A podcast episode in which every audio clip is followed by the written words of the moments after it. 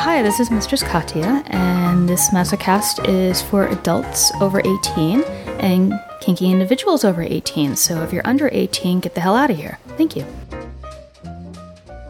Uh, someone asked me recently why I don't uh, update Twitter all that often.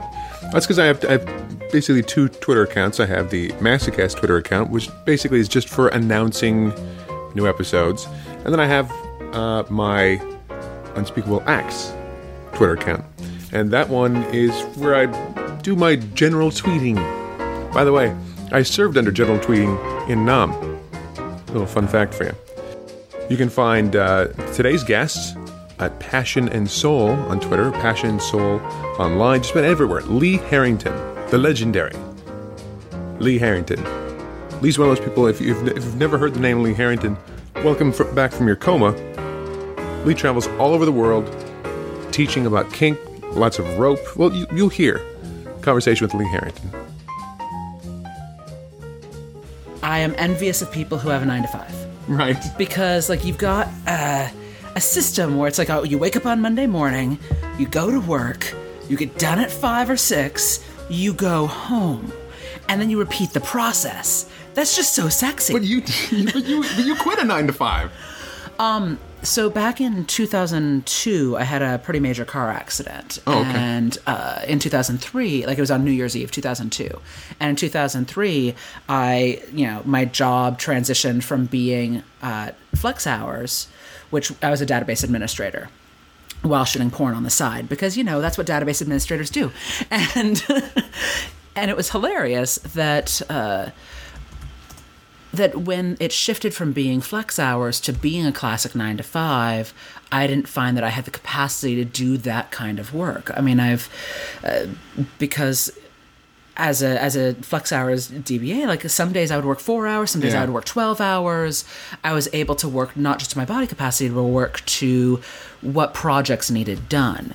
But instead, they moved me to a nine to five and micromanaged me. Right. They moved me from being under the development department to specifically moving me under the secretarial pool. Whoever thought that a DBA should be under the secretarial pool was crazy. Clearly, person was just yeah up their ass or something. But Yeah, and so I ended up between that and then I was having to go to doctor's appointments three times a week, and they were like, "Well, you're obviously not serious about your job." I'm like, "Had a major car accident," and I ran the numbers, and I realized that between uh, modeling in and shooting photography and videography for the porn industry, that if I moved to that being my full time career, I could make the same amount of money, or close at least. Well, I feel because uh, when I when I first read that in your bio that you Yeah. quit your nine to five, I I thought that this was a, a case of you going. You know what? Screw you! I'm going to live my dream. Which it sounds like there was a little bit in there, but it was also you. You did some math. You were you were you were logical about it as well. Yeah. So I don't feel so jealous of how you did it because I was really like, how how did you have the guts to? But all right, well, so let's talk. So you you you before that though, you were doing you were shooting porn.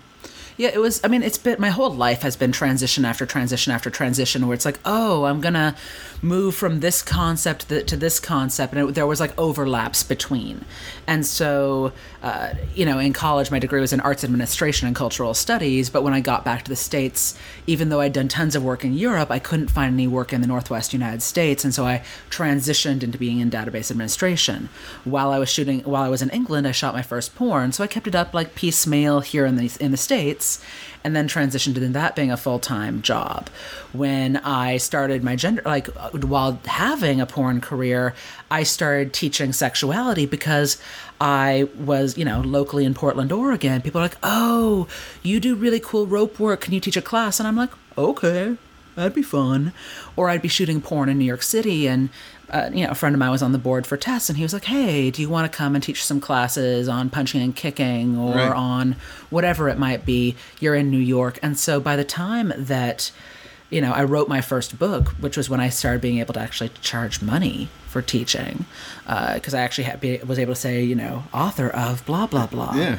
um, it was really interesting to me that people were willing to have that experience because not only was I an author, but because I had this resume that said that by that point I'd taught in 12, 13 states and in two or three, like in three countries by that point, and did performances, quote, all over the globe.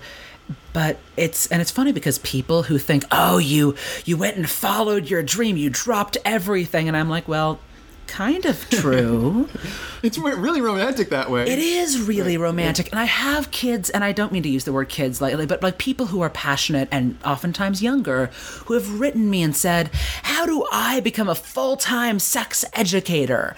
And my short answer is uh, do stuff on the weekends, build up your resume locally, go and have fun other places. And i actually i'm now doing a teaching intensive for people who are pursuing their passion it's teaching within their their field of passion.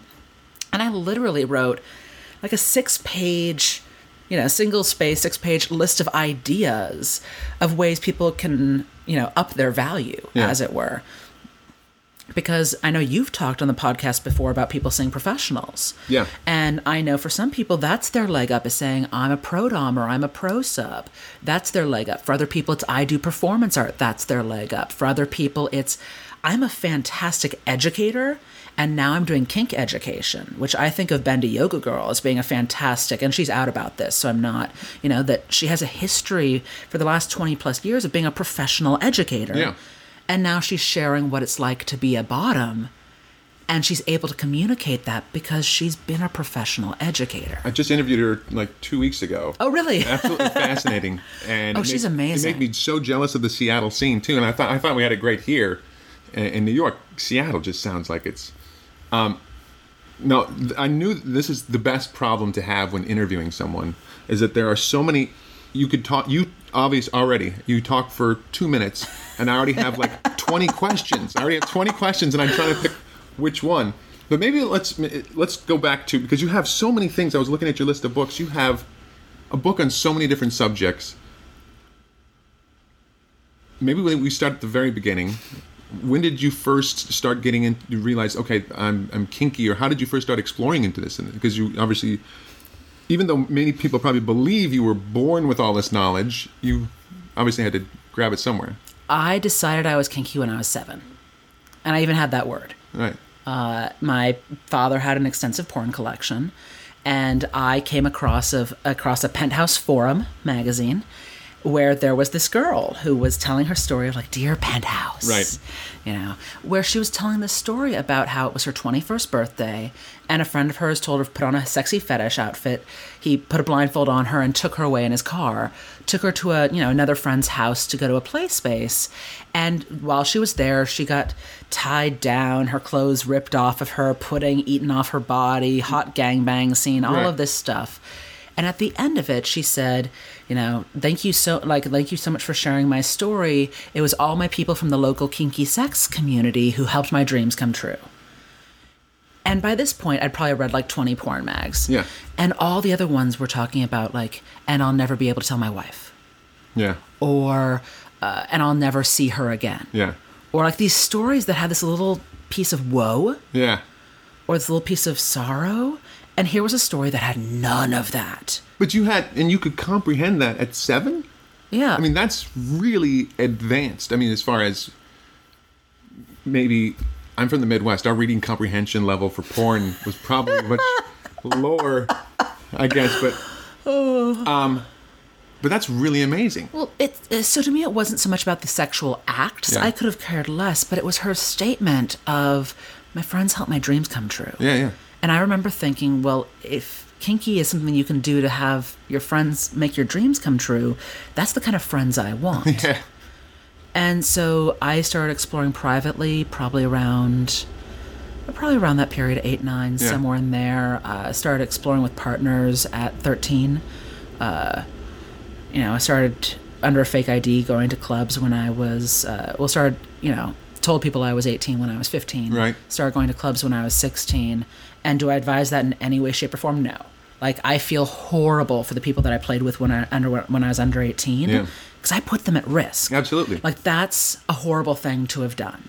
Uh, but at the same time, having been playing with people since I was 13, the fact that I learned about what a safe word was, it, it might have it might have saved my life. Absolutely, sure. So- and and and it's Yeah. it's the truth, right? I mean, it's what happened to you. So Right. better better to not lie about it, right? I mean, and, and when you were thirteen, how did you find partners at thir- just boyfriends, girlfriends when you were that age? And So I went to a Unitarian Universalist youth camp uh, one time, one time at a Unitarian Universalist youth camp.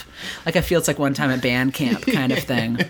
And I was I was very goth at the time, and you've got to remember I was also female presenting Sure. at the time, so I had black hair down past my shoulders and a blood red streak in the front, and was wearing a long black dress and a black trench coat and a black feather bow and black At a boots and- Unitarian camp. yeah, yeah, and um, and there was a boy that I met there who was gay, and uh, he and I started talking about how I had gone and and was high femme because I always felt like a boy, whatever, but like it didn't work very well. But I didn't know what that. And he introduced me to the concept of transgender, and I was like, oh. Because my thought of transgender at the time was that it was football players who became women. Yeah. Like that was my only reference point. Sure. It was Christine Jorgensen and all that kind of stuff.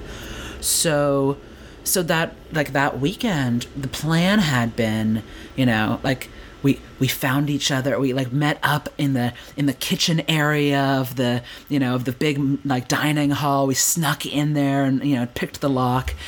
And like the plans we were going to have really hot naughty sex. And he brought a couple of condoms with him to camp and all that sort of thing. And I ended up spending the night crying hmm. because of a, you know having had a sexual violation um, in my past, and hmm. like we ended up talking and all this stuff, and found out some of his past, which involved having kinky sex with older men, and uh, and so that was through exposure with him. I was able to go, oh, it- like because these are things that he was interested in, but there was a lot of things about the organization that they were involved with and all that kind of stuff that was dubious. Yeah. And so he and I started exploring consensually with one another. But for good or ill, he had that background with uh, with Nambla and whatnot that it wasn't so healthy. Yeah. And so some of the behaviors that he introduced me to were also not as healthy because that's where he came from. Yeah. It's not that he was purposely trying to abuse me. It's not any of that stuff. That's all but he it knew. was it's Right. what he knew. Yeah. It sounds like uh, I mean you were very self-aware at a very early age. I mean that's that's you experienced some things at 13 that many people don't find out about themselves until some of them are in their 40s, right? Do you consider yourself a switch? Do you consider yourself uh, top bottom? I mean, how do you usually or, or are you the person who like I don't want a label? So I actually just I, I just did a podcast that went live two days ago. Uh, though by the time you run this podcast, it'll have been a while back, and people can scroll back. Yeah. But I did a podcast that was on behavior as compared to identity Yeah. because I'm actually sitting with that question right now. Because in my personal identity, I identify as a God slave. I, um, some people like think of it as nuns are married to Christ. Sure. I consider myself submissive to my, the deity that I serve Sure.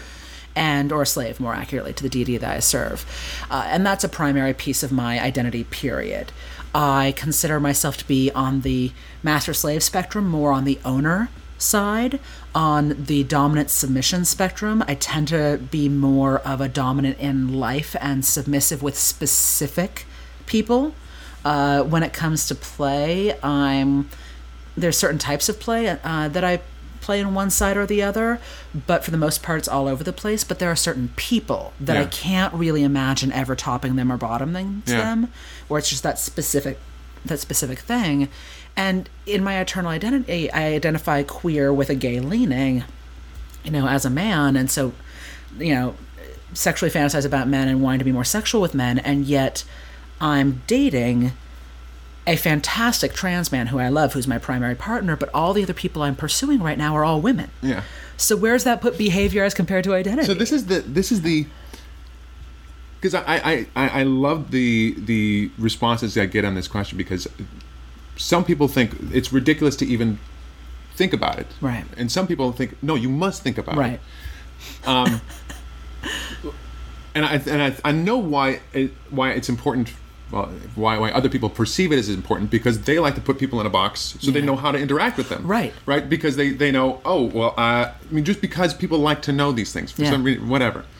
Um, there's something about our brains that likes to categorize the people around us. Right. Is this my boss? Is this a co? You know, wh- Yeah. whatever. Um, and sometimes I feel silly just even asking it. But there's still, still that part of my brain that thinks, well, I, I, for some reason, I have to know. I don't know why I have to know. Well, the reality is schema, right? Those things that allow us to jump from point A to point V, Yeah. right, in our brain, uh, save our lives. Right, if I had to actively think about, well, I don't drive, but I've heard this conversation from people who drive cars. If I had to think about every piece of information as I'm driving a car, I'm gonna get hit. Yeah, yeah, yeah. Right, the ability to see something out of the corner of my eye and know to swerve out of the way. I'm not taking that two seconds, three seconds to go. Well, is that a car or is that something else? Do I need to worry about? Like if I stop and think those things, I'm gonna die. Yeah. But if we look at it as interpersonal relationships, if we have a piece of information about someone, we have a few assumptions we can make, and it's the next step in the conversation. To me, the challenge with labels is when people stop thinking of them as conversation openers and think of them as conversation closers. Right. I always feel jealous of. I have friends who are bisexual switches. And I'm like, I'm so jealous of my friends who are bisexual switches because it just sounds more exciting than straight submissive, you know, or whatever. And um, I guess I feel like I'm on the vanilla scale of, of kink. I don't know what it is, but it's. I don't, I. Is it a lack of self-reflection? Is I have no idea what it is. But I have so many friends who have all these labels that they've attached to themselves, and I think, man, am, am I, am I just, am I just wired simply too simply, or, or have I just not given it enough thought? So I was a, a very dear friend of mine, someone I, I adore to pieces and, and love and whatnot, uh, identifies as a cis female, so female, born female, female identified, Yeah. uh, submissive, who is sexually and emotionally attracted to men. The end. Right, that's what she's got going on, Sure. and she and we were talking about, it, and she's like, "Okay, so what do you got going on?" And I'm talking about, you know, I'm a trans man who is a sexual bottom, i.e., I like to get fucked, and yet I'm dating all these people where it's not like, but I like getting fucked by men. So how does that work into the entire equation? Or more accurately, not just I like to be fucked by men, but I also like to be fucked by cock. So what does that look like? And I'm having this entire discussion with her, and she goes, "Wow." I thought me finding a partner was hard. and so that's the trade off, right? Is that for people who have really complex identities and realities and who have done that soul searching or are just wired crazy. Like some of us are just wired crazy. But is it? But it almost see. I when I hear you describe yourself and assign those labels to me, it sounds like you have a lot of different opportunities for for play. But now you're saying it's it, it limits your play. yeah. Okay. It absolutely does because the number of people who want to submit to me, who then see me bottom hardcore and get, you know, punched in the face or whatever, who are just like, whoa, they're not ab- actually dominant, Yeah. who have those assumptions. Or people who will see me play that way and go, wow, I can't top them. I'm not that hardcore. And I'm like, could could you tie my hands together? Right. And and have sex with me Yeah. because that sounds sexy to me but people start painting these stories about what they hear about me or what they see from me Yeah. and it's really interesting because i think that happens when we date people too where people go oh wow well when you were with your other partner you liked these things and i'm not that thing whatever that thing is yeah. i can't live up to whatever you had before and so I think those stories, my personal belief is that those stories circulate in sex, in romance, in people's careers. Think of the number of times, like, you know, talking to my mother where she was looking for jobs and she took her CV, all, you know, her resume all over the place. And people are like, well, you've worked at such and such jobs and you've been paid this much money. I'm not sure if we have a job Yeah, for you. And she's yeah. like, I wouldn't be coming to you Yeah. if I didn't want to work for you and didn't know what the job was. So you- you're saying you're you're almost you're the myth about you is is is to your detriment. Yeah. Eh, eh, Because because people are like because especially like if you're at a play party or something like that.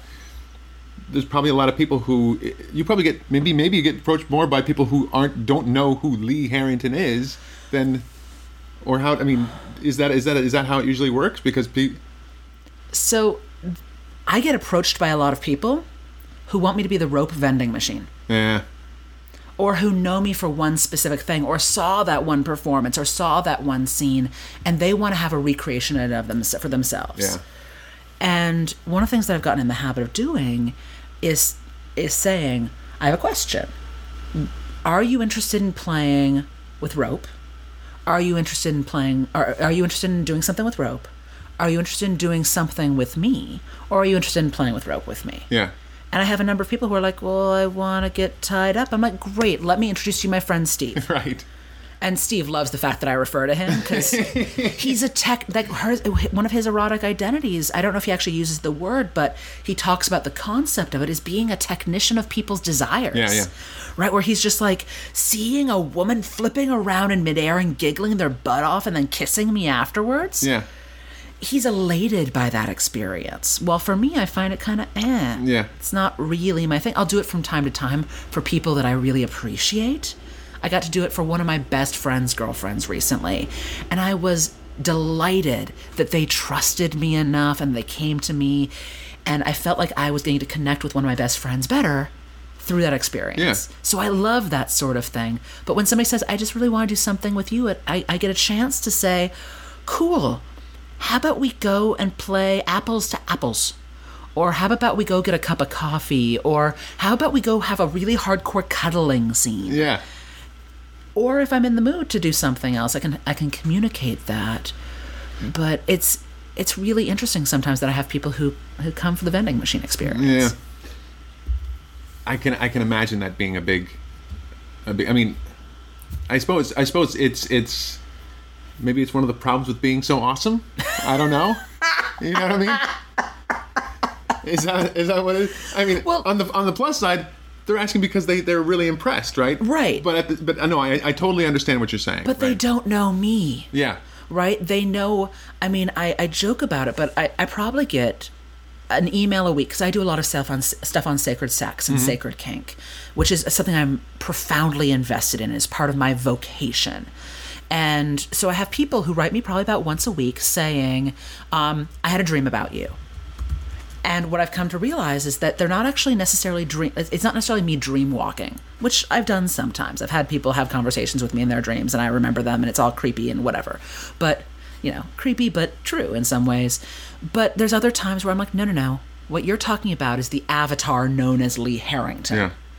right where it's this this character that i've created right that is my life stories mm-hmm. and is my and is my personality but it's boxed up and made into a safe presentation so that when i put it up on a pet like i put it up and for the world to use i was about to say on a pedestal but that's not quite what i'm talking about when i i put it out there for the world if something hits this avatar it only has ripples to me because i know that they're not necessarily personally attacking me or personally idolizing me. They're idolizing this character, Yeah.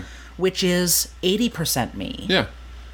but it isn't necessarily the full truth of me.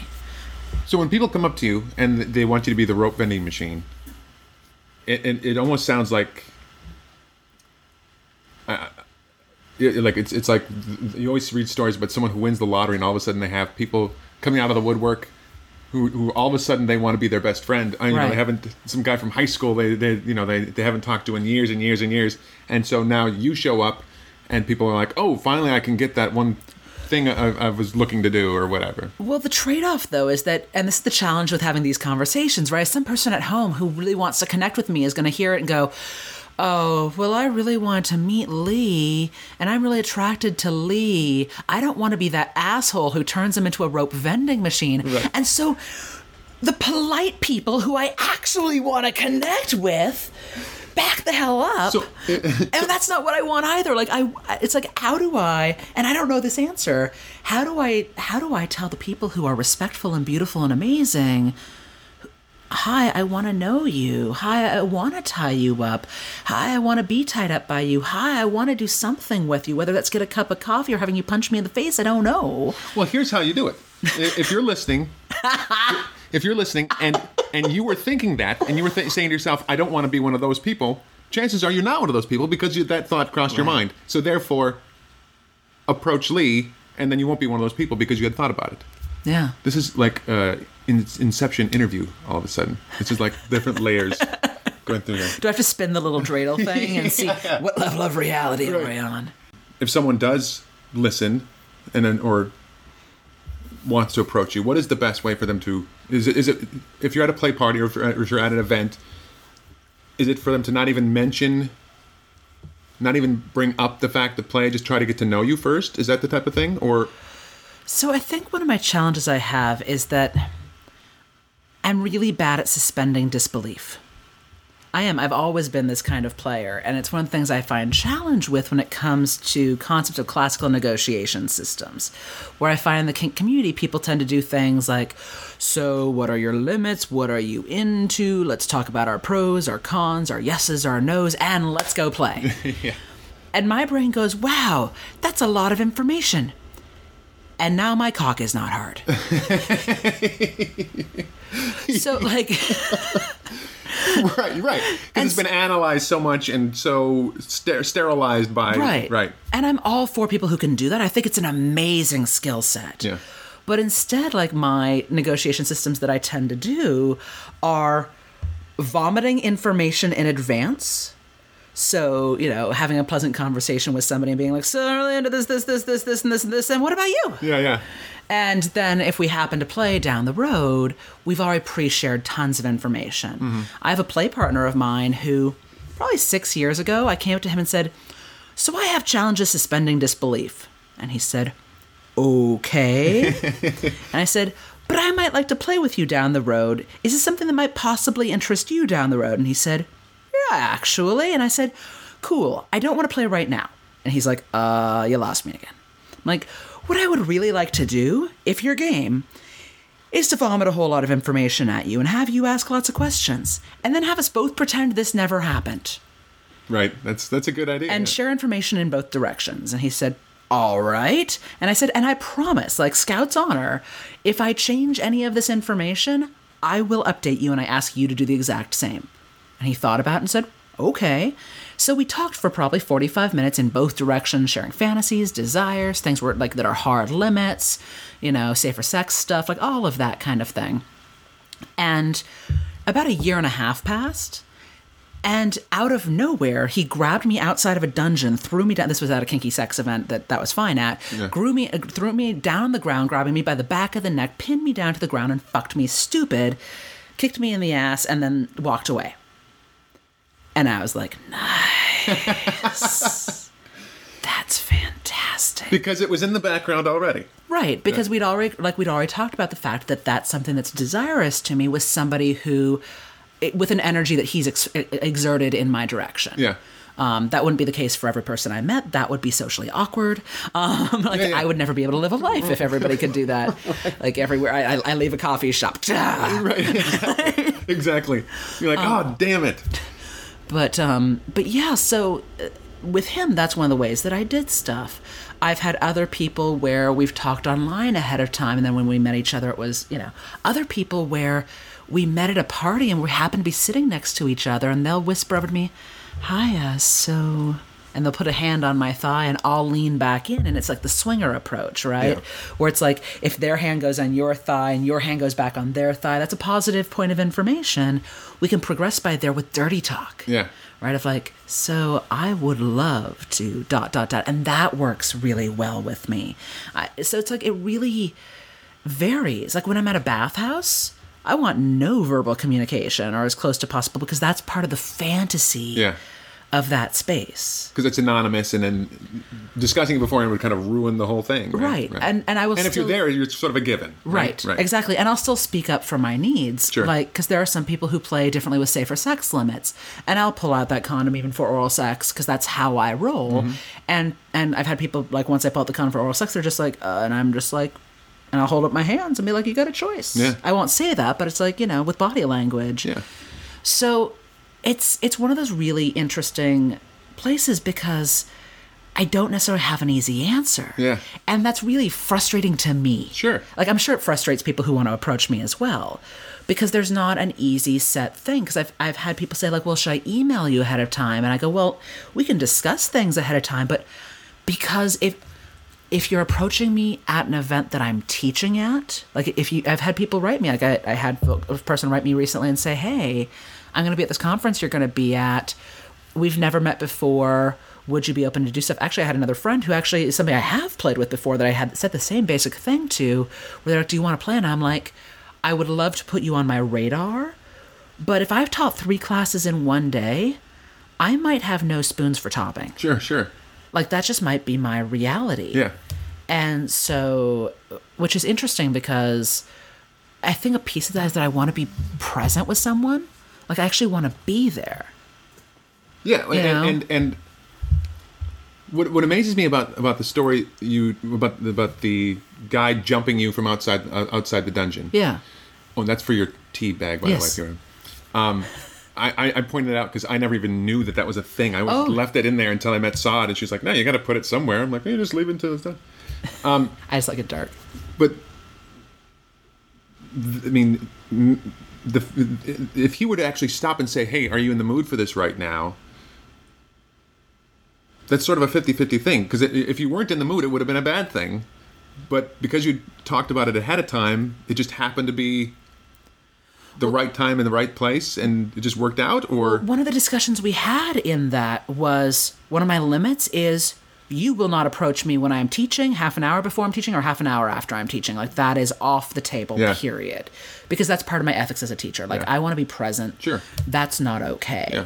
Um, and one of the other things I, I said was that I take personal responsibility that if I'm not okay with something, I will speak that. yeah, And so to me, that's, I mean, would I still, like, if I wasn't in the mood for that, would, would that have freaked me out? Yeah.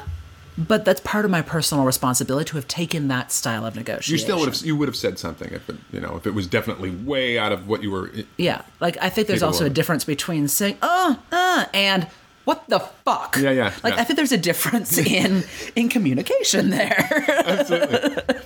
You also mentioned earlier that one problem you, you come upon is is someone seeing you maybe bottom and then thinking, "Oh my God, I can't, Yeah. I can't bottom to this person. They're bottoming," and vice versa. Right. And that's I remember having that reaction very early on in my experiences because I, I remember just thinking if, if uh, I was on a date with a dominant woman once and and she showed this the smallest possibility of her being just a, a real human and i was like oh my god I, I can't i can't submit to her. She's not dominant enough right? Which is the most immature but it's so early on in my exploration that i had all- my only exposure to dominant women before it was in porn right, Right. or or in novels or something. So i had this idea of what it was.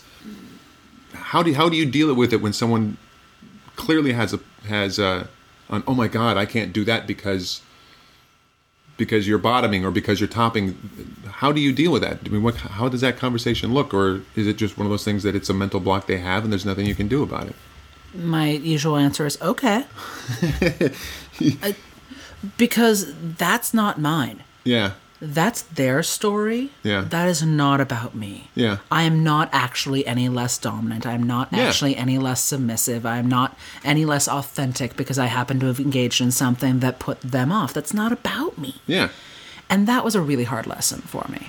but it's also it's I I can just about guarantee you some period of time, maybe a year, maybe a month, maybe two years, maybe ten years, when they learn that lesson themselves that oh, I get it now. They're going to be kicking themselves, right? Because they've they themselves have missed out on the opportunity. Well, it was hilarious when you were talking about a guy can't do missionary position because I had a girl who was in service to me who was just like, you know, I can't sexually top you. I'm your girl. Yeah, yeah. And I said, but I'm ordering you Yeah. to fist me. Right. And her brain just, I saw this like little short circuit for a moment where she's just like, eh, d- d- d- Error. Right. And then after a little bit, she was just like, is that what you really want? Yeah. And I was like, that's what I really want. And she said, Will you tell me how you want it done? And I said, Yeah. And I was, she was like, If you'll tell me how to do it while we're doing it, I'll do that to serve you. Okay. I had a I had a boy who was in service to me for a while who's an amazing single tail top. Like he's one of the best in the Northwest, in my opinion. Mm-hmm. Absolutely amazing. And it's because his former mistress was a single tail bottom mm-hmm. and ordered him to learn. And so now he does it as an act of service Yeah. for people. And I think that's an amazing gift to have developed to be able to like yeah, it's a really interesting process to me. But I think at the same time, there are folks that, you know, the, the person that you mentioned that couldn't be in missionary style position because that wouldn't be part of his submission. Mm-hmm. I think there are folks that that's not about necessarily the submission, but it's about their fetish Yeah. towards their image of submission. Yeah. And some of us have paraphilia. Some of us have actual fetishes. Where it's like, no, really, if our partner isn't wearing stockings, we can't have an erection. Mm-hmm. Or if my partner isn't into speaking at me in different accents, I can't get wet. Yeah. Like, there are folks that that's a reality for. Uh, I had used to have, when I was an adult film actress, I used to have a guy who would send me sweaters uh, because I did sweater bondage. Like I, for fun, I, I liked sweaters, and so I actually really enjoy sweaters and, and enjoy people wearing sweaters. And so I do all these photos of me being tied up while wearing sweaters. So all these guys with sweater fetishes started contacting me. And after sweater fetish sweaterbondage.com closed, I became apparently the American queen of sweater bondage, which I have no idea what that means, but it made me laugh. That's got to be a, a really interesting award that you have on your Yeah, plaque. exactly. And um, but this guy used to send me sweaters. He would send me five or six sweaters at a time, and he would say, you know, please keep all but one. Yeah. Take photos in all of them. Um, and he would also pay me to get the, the photos that he wanted. Like he would have scripts and whatnot. And he would say, whichever one you're not as interested in, as long as you were tied up in them and I have the photos to see that you were in this physical sweater, send me back send me that one sweater to my house. And I'm like, okay, that sounds great. But for him, no really, unless a sweater was on his lever, was in his arms, Yeah. like that tactile experience was a requirement Yeah, yeah. for him. Sure. And so, could he orally pleasure his lovers if the sweater wasn't ple- present? Absolutely. And so that's what a lot of his stuff between him and his girlfriend were. But when he wanted to get it up, that was that was a physical requirement for his body. Yeah. And so I think if there's folks at home who are like, "Wow, this is a thing for me," or "I can't do that," that's okay. Some of us have fetishes, and embracing your fetish, I say rock it, own it. Say, you know, this is what really works for me. Claim it as a yes rather than an I can't. Yeah. So uh, let's let's go back a little to your history a little bit more. Yeah. Uh, how'd you get into porn? I mean, As how did that how did that how did that start up? As an actress? Yeah. So I, for my senior year of university, I went and lived in London. I was moving over there to be with my master of the time, and we ended up not being together. Yeah. Long, drawn out, separate woe story, but that is what it is. And I had been, uh, you know, without him for a period of time, and a friend of mine said, "Oh, let's go to this play party." I'm like, "I don't want to go to a play party. I'll meet someone, and then they'll leave me." Like it was this whole whoa thing Yeah, yeah, yeah. And he said just just get dressed up in something cute. You could just go and be a voyeur. You don't have to do anything. If nothing else you and i get to hang out. We might make out in a corner. Are you okay with that? Yeah. and i'm like fine fine. And so I, you know, put on a little cheerleader outfit and put my hair in pigtails, and we went down to, to the club, down to Neverwhere, which you know was like a house party kind of thing where they would go in and take over, you know, a row house, um, which is kind of like a condo, but um, Sure.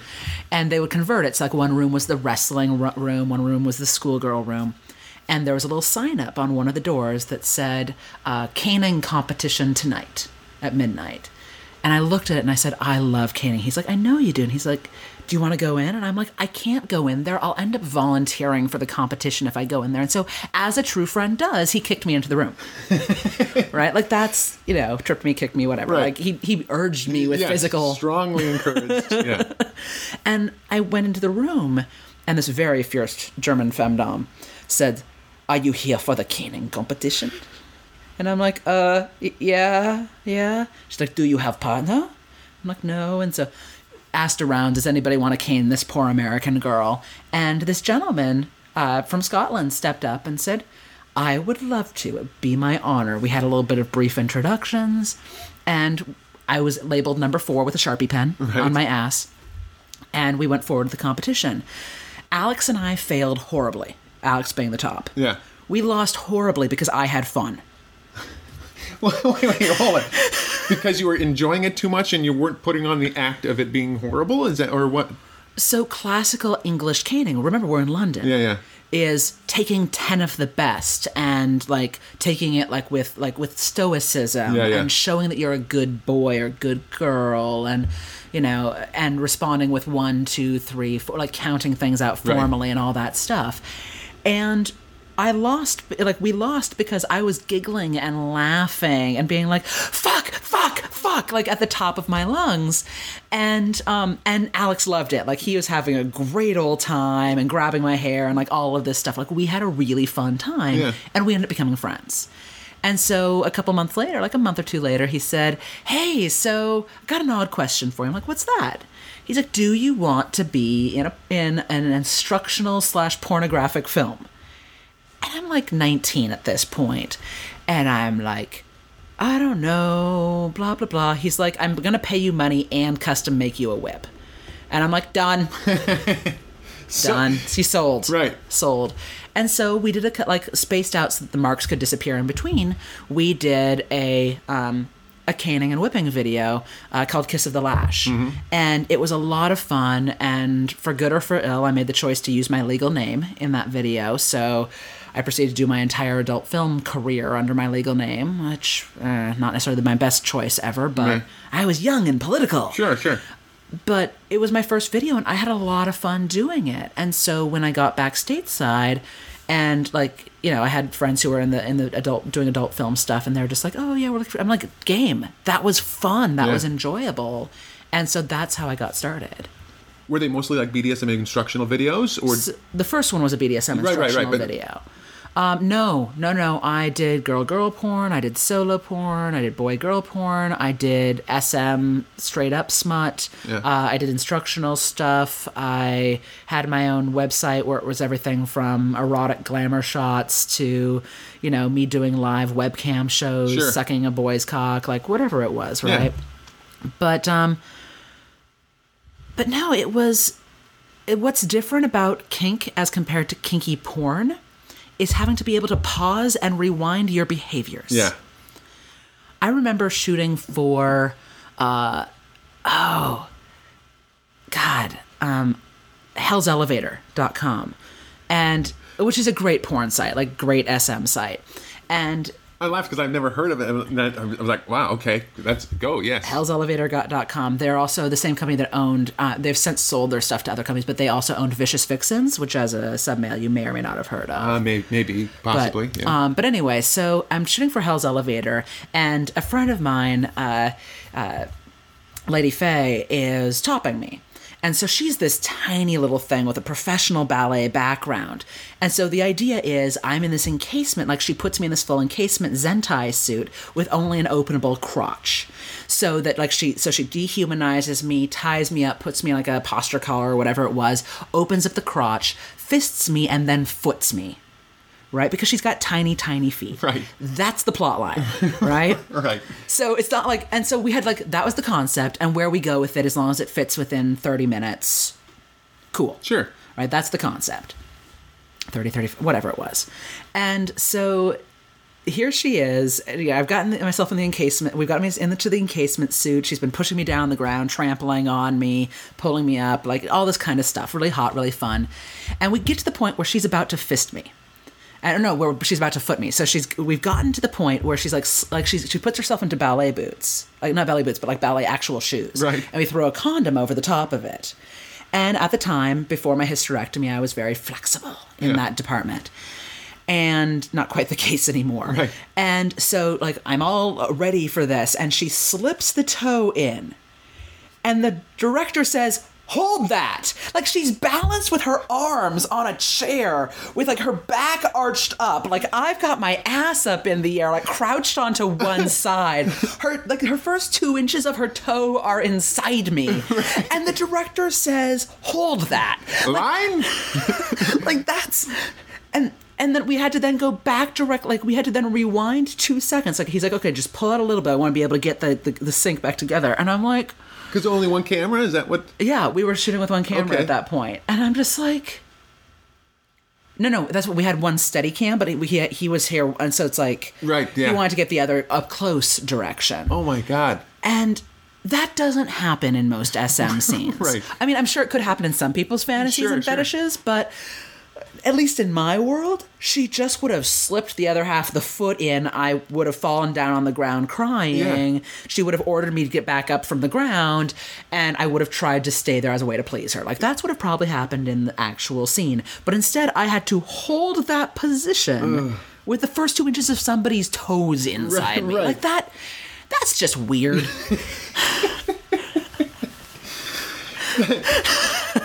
There we have it. Lee Harrington is called something weird. it's. I didn't know we'd actually make this point, but I'm just I'm honored that you- said it on this on this show. There are lots of things that are weird. Sure, I yeah, met yeah. somebody who had sex on a giant pizza under an Elvis statue. I'm sorry, but for me, that's a little weird. Was this eh, on camera? Huh? No. No, that, that didn't have to be. Oh, okay. Right. No, no, no. That was somebody who just that's that was what their sex life was into. And say that again on Pete. A giant pizza. They made giant like a three foot wide pizza. Yeah. And had sex with it underneath an El- sex on top of it with their partner under an Elvis statue. what were the toppings? I have no idea. Well, okay. I didn't ask that Well, detail. don't judge until you know. Okay. Because And I'm all for if you're I'm all for your Elvis pizza fetish. Like Sure. that's cool, but I mean- there's just things that I consider weird. But then again, there's things that people that I do that people are like, really? How many marshmallows were up there? Like, right, right, right. So sacred kink. Let's talk about. let's sacred talk kink. about sacred kink. Uh, I've I've heard this before, and this is one of those things that seems like different people have different ideas Yeah. uh, or different definitions. To me, sacred kink is anything that you define as sacred and anything that you define as kink interacting with each other. Well, that's easy enough. So, so that's the broad category. Sure. From, in my own life, it's more narrowed down. But to me, like when people are like, "What is it?" Like that's my pat answer because I but think it's a place to start the conversation. You're doing you're doing uh, you're doing classes on it. You're uh, on it, and how how does that? What does that yeah. look like? So in my, I had a vision, like a- an all-out, out-of-body, et cetera, et cetera vision when I was. 17 years old in the middle of a scene mm-hmm. like and i had times before that where i went out of body because scenes were going weird or like where i was going into such a deep subspace that i just wasn't present Yeah. anymore but like i had an all out like i am not on this plane of existence kind of experience of my my spiritual experience as a pagan combining with my physical experience as an smr and it blew my mind open. I was like, what the hell is this? And I had conversations with people, but a lot of people were like, oh, well, you were just in a really deep subspace. Or, wow, that sounds a lot like Tantra, where you're doing tantric sex that happens to have a kink element. And, and I didn't have answers for it. Sure. And so I was I just had a lot of conversations. I read as many books as I could. There, you know, there's uh, anyway, I was I was reading books, having conversations with people, and my own theora, theory on the whole topic, and, and that I based my book off of, which is called Sacred Kink, uh, came because I was talking to Raven Kaldera, who wrote Dark Moon Rising, which is pagan BDSM and the Ordeal Path. Which was a delight because I only I found out about that book because when I was working on my rope bondage book, Shibari You Can Use, I stayed in his attic to Oh, really? finish the book. Like I did like that. I don't know if it, you're you know a lot of authors, but a lot of us do like writing retreats where it's like I need to cut out the entire world and just do nothing but this for a week or three. Yeah. And so I did my writing retreat living in his attic. That's amazing. Yeah, and We so, have that book. Yeah. Oh, cool. Yeah, yeah. And I would come down each day, and he was working on that book, and so he would talk to me about Dark Moon Rising. He would say like, "Do you have some artwork I can use?" Because I was working as a semi-pro photographer at the time for the adult film world, Mm-hmm. and so like I would give him artwork. He would interview me on things, and so when after that book came out, he wrote an essay called "The Eightfold Paths of Northern Tradition Shamanism." So like this has nothing to do with kink, right? It's all about being a shaman from Norway. Like that's that was what the essay was on. Right. And I read it and I went, "Oh my god, Raven, this is something talking about what I've been talking about." And he went, "That's not what the essay is about." I mean, I guess it could apply, but that's not what the essay is about. And I'm like, "No, no, no, seriously. Like this is an amazing format. Yeah. Can I steal it?" He's like, "If you really want to, Right. um, have fun." Yeah, yeah. Like he was a little bit more encouraging than that, but not a whole Sure, lot more. right. And so for me, it broke down the idea into different ways to approach altered states of consciousness. And so an example is the path of rhythm. So ha- I don't know, have you ever had an experience where somebody's just beating you? Sure, yeah. Yeah. and your body like either you kind of go out of your head or like you get like really present or you get woozy or you have like that emotional breakthrough Yeah, absolutely. That's rhythm Yeah. and it's the exact same experience that's been used in tribal cultures of that drum beat taking you into the netherworld or that drum beat bringing you present to be part of your tribe Yeah. that's what rhythm is. And so it's rhythm and breath and being present with your body in the path of flesh or having an ordeal that once you go into it, you're not the same person coming out. Yeah. And I know a lot of people are like, oh, an ordeal, that's like hook suspension, right? Or being pierced or what. If those things are get you hard, get you hard, they're not an ordeal. I would personally argue. Yeah. For some people, it's standing on stage, having a con- like speaking for the first time. Yeah. That's their ordeal. For other people I know in the kink community, the ordeal is playing publicly for the first time or going to their first munch. Yeah. Yeah. Right. So yeah, that's a good. That's a great point. Yeah. There's there, there's like this threshold. Yeah, th- th- whether it's going to your first munch or that first experience where it's really nerve wracking, and once you get over it, it feels like it's nothing, but you're kind of grown afterwards, right? There's Right. you've you've made a huge leap. Yeah. Exactly. And so for me, these are all different ways to alter your consciousness, right? Whether it's temporarily or permanently. Yeah. There are ways to alter your consciousness. And so for me, my approach to sacred kink is is there an intention? Are you paying attention? And if you're doing both of those, those are the two ingredients in a lot of pagan communities for creating magic. Yeah. That's what a spell is. Yeah. Is spelling out your intention, adding attention to it, and voila, you've created magic. And so you've combined this with with kink. Yeah. So like rhythm. I mean, I, I've experienced that. Um, in my situation, we were we were doing a public scene or something like that, and Saad was like spanking me, and, and the time just stopped because you kept going. And I've and I uh, you know I found out later like an like she did it for like two hours nonstop, and it felt like five minutes or Yeah. whatever. Um, what other aspect? I mean, Well, if we- rhythm, breathing. Let's look into that for a second Sure. before we move forward, which is, um, and this is maybe the question where people go, well, was that just a scene where you just kind of spaced out and time stopped? Or was that sacred? And so for me, I would ask you, did it bring you closer to your partner? yes. Uh, did you have some sort of ecstatic experience where you saw God, or where you experienced some sort of epiphany, or where you melted into that experience fully? I'd say the melting part was definitely I mean- Okay. I mean, there was a point when I thought, "There's no way I can go one more," Mm. and as I was, I, I, I can't have one more SWAT. I Right. felt, remember thinking that, and as I was thinking that, that it happened, and then uh, so I started thinking about that one. Like I can't go one more, and it was just, That's delicious. it was really intense. It was really yeah, intense, it reminds me of uh, there's a person that I know up in Canada who talked about a very similar thing where for her, she did a scene where she's like, I can't take any more, yet she did another one. I can't take any more, she Yeah. did another one, and that went on for a really extended period of time. And to the point where she was actually, she did hook suspension. And for her, she actually got up on those hooks and was like, I can't believe I'm here. I said I couldn't do it, and yet I'm up. She was up for five minutes, and she's like, That's what I can take. I have to come back down. Right. But in that coming down, when she uh, when she came down on Monday at work, somebody came to her and was just like, you know, blah blah blah blah blah. All these projects need done. And the moment that happened last week, she would have the week before she would have been like, oh my god, I can't take this. I have to tap out of Right. everything. Blah blah blah. And instead, what happened was her brain went. If I could do a fucking flesh hook suspension, I can deal with my employees Right. bitching. Right, right, exactly. where where reality folded and something new has happened. And so that transformation for her was a sacred experience. So for some people, it's like when you're at church, right? Like for the, for the people who are of, you know, Christian background. Where you're in church, where for some people it's, oh my God, I had that moment where Jesus talked to me, or where the the preacher said that perfect thing. It was a sacred breakthrough for me. Yeah. While for other people, it's the path of asceticism, where it's by going and kneeling and getting back up and kneeling and getting back up, or by going and sitting every Sunday or every Christmas and bearing witness to what happens, Yeah. that that sacred experience slowly evolves. It's not necessarily an aha, or maybe it's 30 years of doing something and then the aha happens. Because that's ritual, right? Right, that's right, another, exactly. That's another two paths in kink for me. Ritual, where For me, it's laying out all of the cans before a scene and having my partner kneel down and wait. And that moment of silence, that perfect silence until the music starts, and doing that every single time we play. Or the ritual of bestowing leathers on on someone or a collaring ceremony.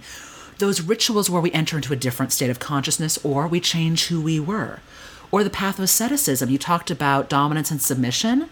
How is that not like going to church or going to that potluck Right, right. and having those tribal rituals or cutting out the rest of the world and living like a monk? Yeah, yeah. Literally, when we're entering into mastery and slavery. How does this look? I mean, how, how do you uh, attack this in when you're doing an intensive on this? Are you are you helping people find their own, or how does that how does that work? So here's where the adventure happens. Uh, I've done classes on it where it's all theory, where we oh, it's theory slash discussion. Yeah. Where it's you know let's. Uh, Let's talk about what's happened for you. I have people share their personal stories, and people have, oh, that's what it's like for you. I have a new idea. And so it's part discussion circle, part me theor- sharing my theory, part sharing my stories of what's happened to me. And that's like between an hour and a half and a four hour class, depending on the structure. And I did a weekend in Florida called Circles of Kink, which was a two day experience where we did uh, classes on Friday. We did a ritual on Friday night where what we did is we went outside and bonfires were burning and all these different like cauldron things. And we made a giant circle of rope that everybody held onto. And everybody had their own string mm-hmm. that they had knotted or corded, and everybody brought like a different color. And we started off and we made a giant spider web.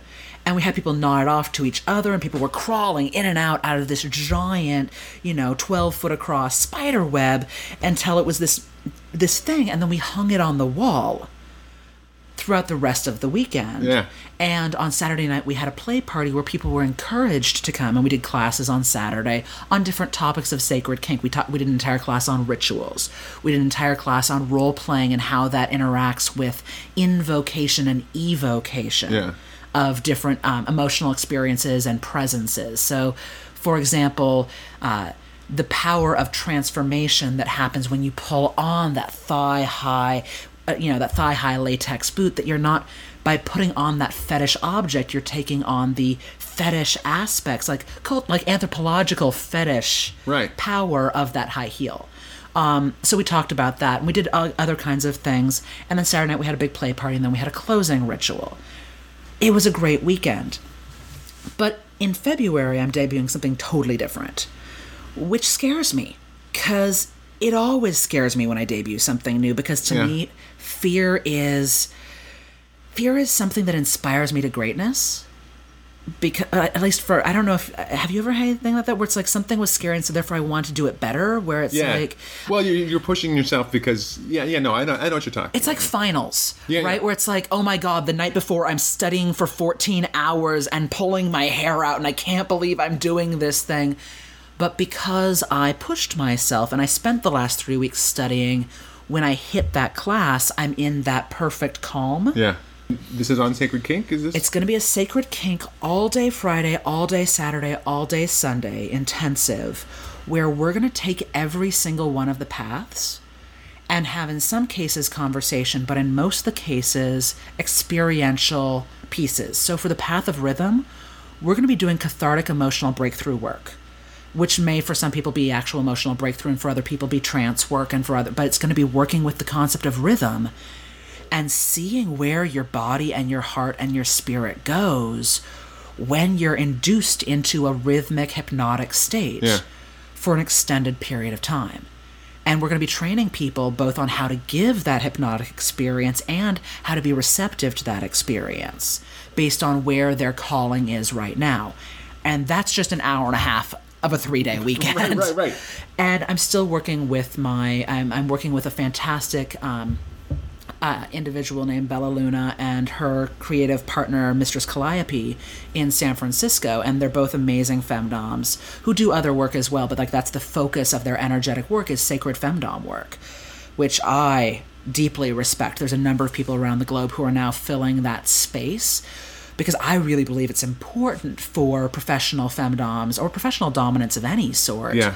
to be able to provide those emotional breakthrough pieces for people, whether they're long term clients or people who just need that one off uh, ordeal experience or that one off rite of passage. Yeah. Help take me from being a boy into being a man. Yeah. Help take me from being the person who was broken by a, you know, by a ex-wife who did nothing but yell at me for the last 12 years into being somebody who can pursue my new path. Yeah.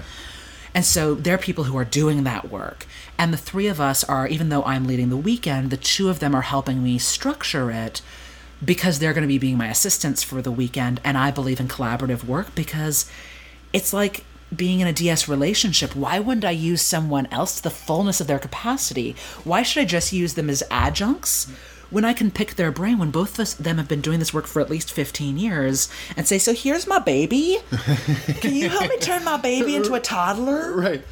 The thing is, because I, I, I, to be honest, I mean, uh, all the uh, all the educational based or educational events I've gone to are things like TES Fest or or Floating World, which are, are great, where they have a whole bunch of different topics and all. Right. But the one thing I've always felt, I mean, I haven't gone to one in a couple of years, just because I, I don't know, it, a variety of different reasons. But mm-hmm. not that I didn't enjoy them, right? But I think that something like the intensive, being able to focus on something like that, would actually let me get. Whenever I've had any class, I've always just you, you just get kind of a hint. You know, whenever I've, I've gone to like something like that, I'm you know there can be a great presenter, but you're just getting a hint of, of what it is. There's no way you. It's, it's impossible to experience something in one class unless it's a quick needle play demo or Right. whatever. Um, and you know, usually in my day to day life, if someone's you know, if you had said, hey. You know, uh, read this book on sacred kingdom. I'd say, ah, I don't, I don't have time. I, I wish I could. I don't have time. And so the in- intensive, something like that, sounds very. The way you put it sounds very appealing to be able to actually dive into it like that. Right. And Yeah. I'm, I'm blessed that this is not a first time intensive experience for me. I've been for the last three years, that sounds about right, doing a three day intensive called Delving into Power, which um, I'm debuting Sacred Kink in February in San Francisco, but for East Coasters, I'm doing Delving into Power in April in the Boston, Hartford area, like Okay. that region. And it's a limited experience, like a limited person where I run it for between 12 and 20 people. And I think the lar- I, I did it once for a larger group and it was a poor choice. Um, the, the largest it's healthy for is about 22 Right. because we create a really cohesive group Yeah. and I do you know one off like where like like I do lecturing work, but I also do conversational stuff. I do stuff where we break into dominant submissive submissive groups so people have peer to peer communication. I pair people with people who have done nothing with like know nothing about your story. I have us do a like round robin like quick questions where people are like, "Oh my god, you're asking me what's the thing I'm s- most scared about with power exchange?" Yeah. And I'm telling it to a stranger and I have a minute and a half. Are you joking? And I'm like, "Nope, not joking. Go." Uh and so some of it's really ordealistic and some of it's like really heartfelt. Some of it's and it's a 3-day, oh my god. But the amazing thing is on Friday night, people get to share their intentions and I get to help create a linguistical framework so we're all on similar pages to start the conversation and it just keeps going further and further and further and I just ran it recently in Alaska and you know it's about 2 weeks later and I got an email from somebody going my brain still full still full Yeah. and one of the times I ran the intensive, there were people though that came out of it like that day, like Sunday. They closed, like we closed the circle, and they looked at me like after a couple people had left, and they just looked at me and said, like the, it was a dominant partner who came to me and said, "I think you saved our relationship." That's great. While his submissive was away, and I'm like, "What do you mean?" And they're like, it, and it was because there was this one segment where we were talking about communication and love systems.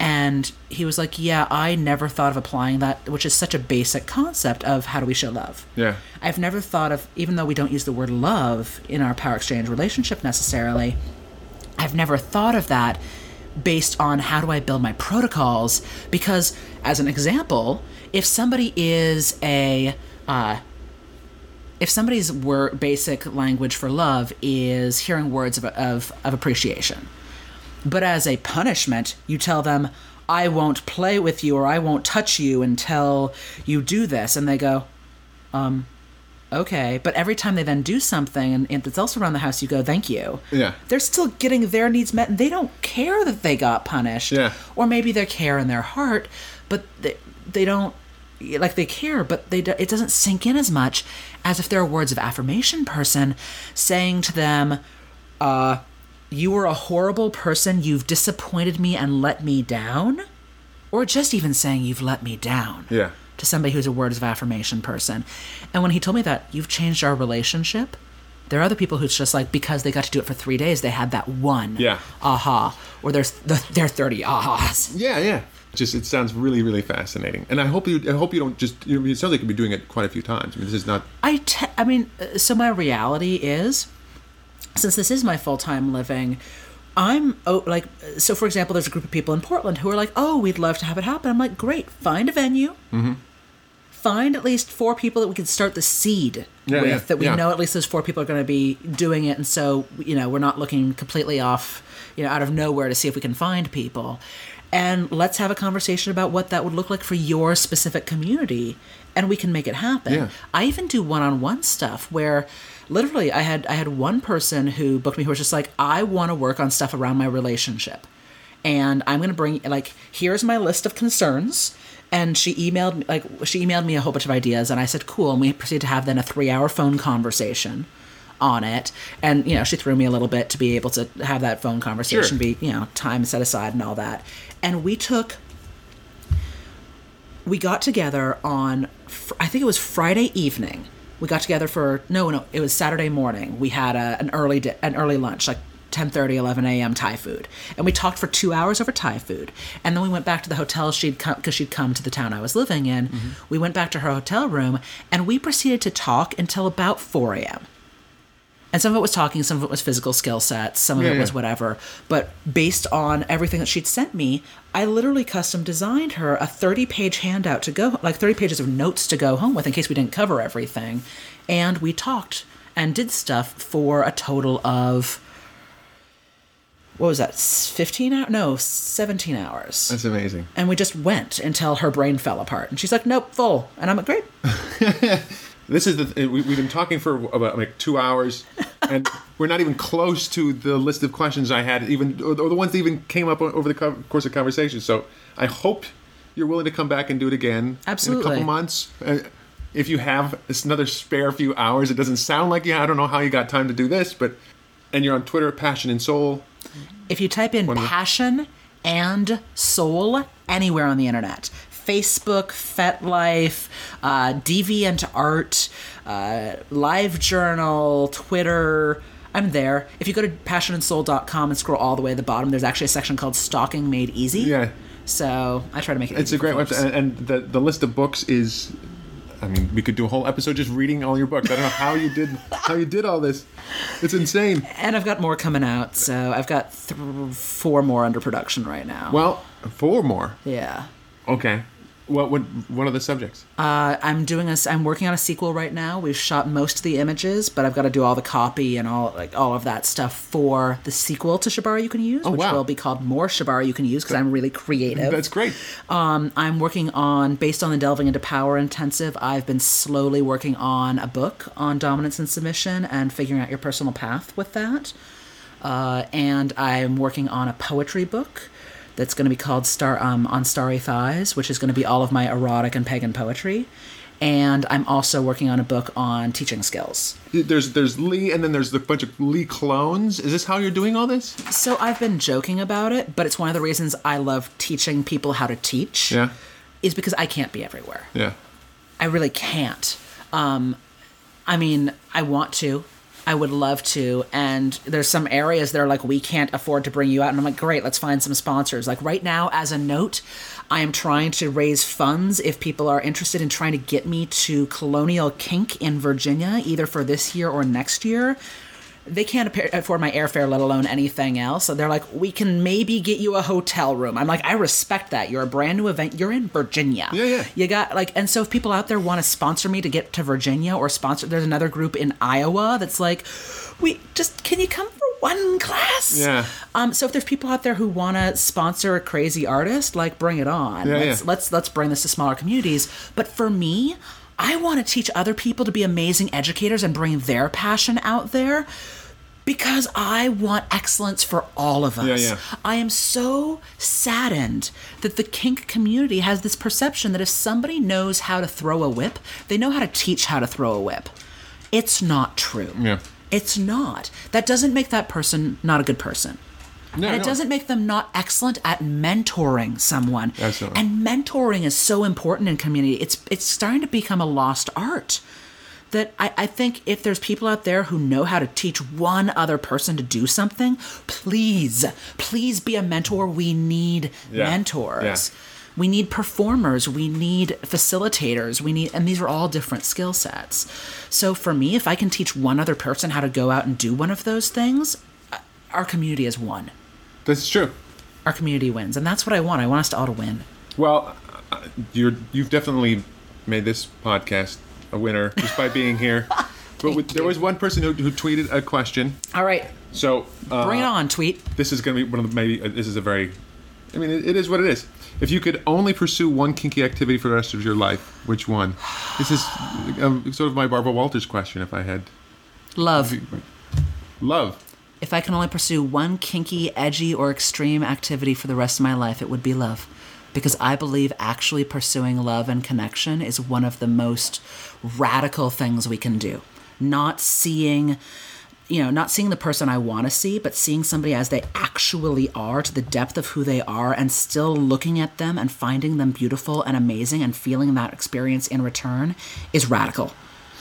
You have a way of answering a question differently than i was expectingly uh, that makes me feel dumber than than i was i thought this is going to be really dirty. This is going to be really dirty. And then you come up with that. That's brilliant. Thank you. Thank Yeah. you so much for doing this. I really appreciate it. Thank you so much for having promise me. Promise me. you're going to come back. Done. this is a verbal contract i think it's Verbal we'll hold up contract. in court. Verbal contract held. And however my barter with you because i am my father's child which means that everything must come for a price. Okay. Just how my father rolls. Okay will you be on my podcast Absolutely, please? done deal. Because I'll, I'll just try to turn it around and interview you. It'll be, it'll be. it'll be the battle of the podcasters Oh yeah, well that's a good question. I've got one for you. So, thank you again. absolutely thank you so Done. much Thank you, Lee. Again, that's Passion and Soul, uh, just about anywhere online. And uh, also, you can uh, review or even just rate the podcast on iTunes. Helps promote the show. We'll talk to you later. Bye bye.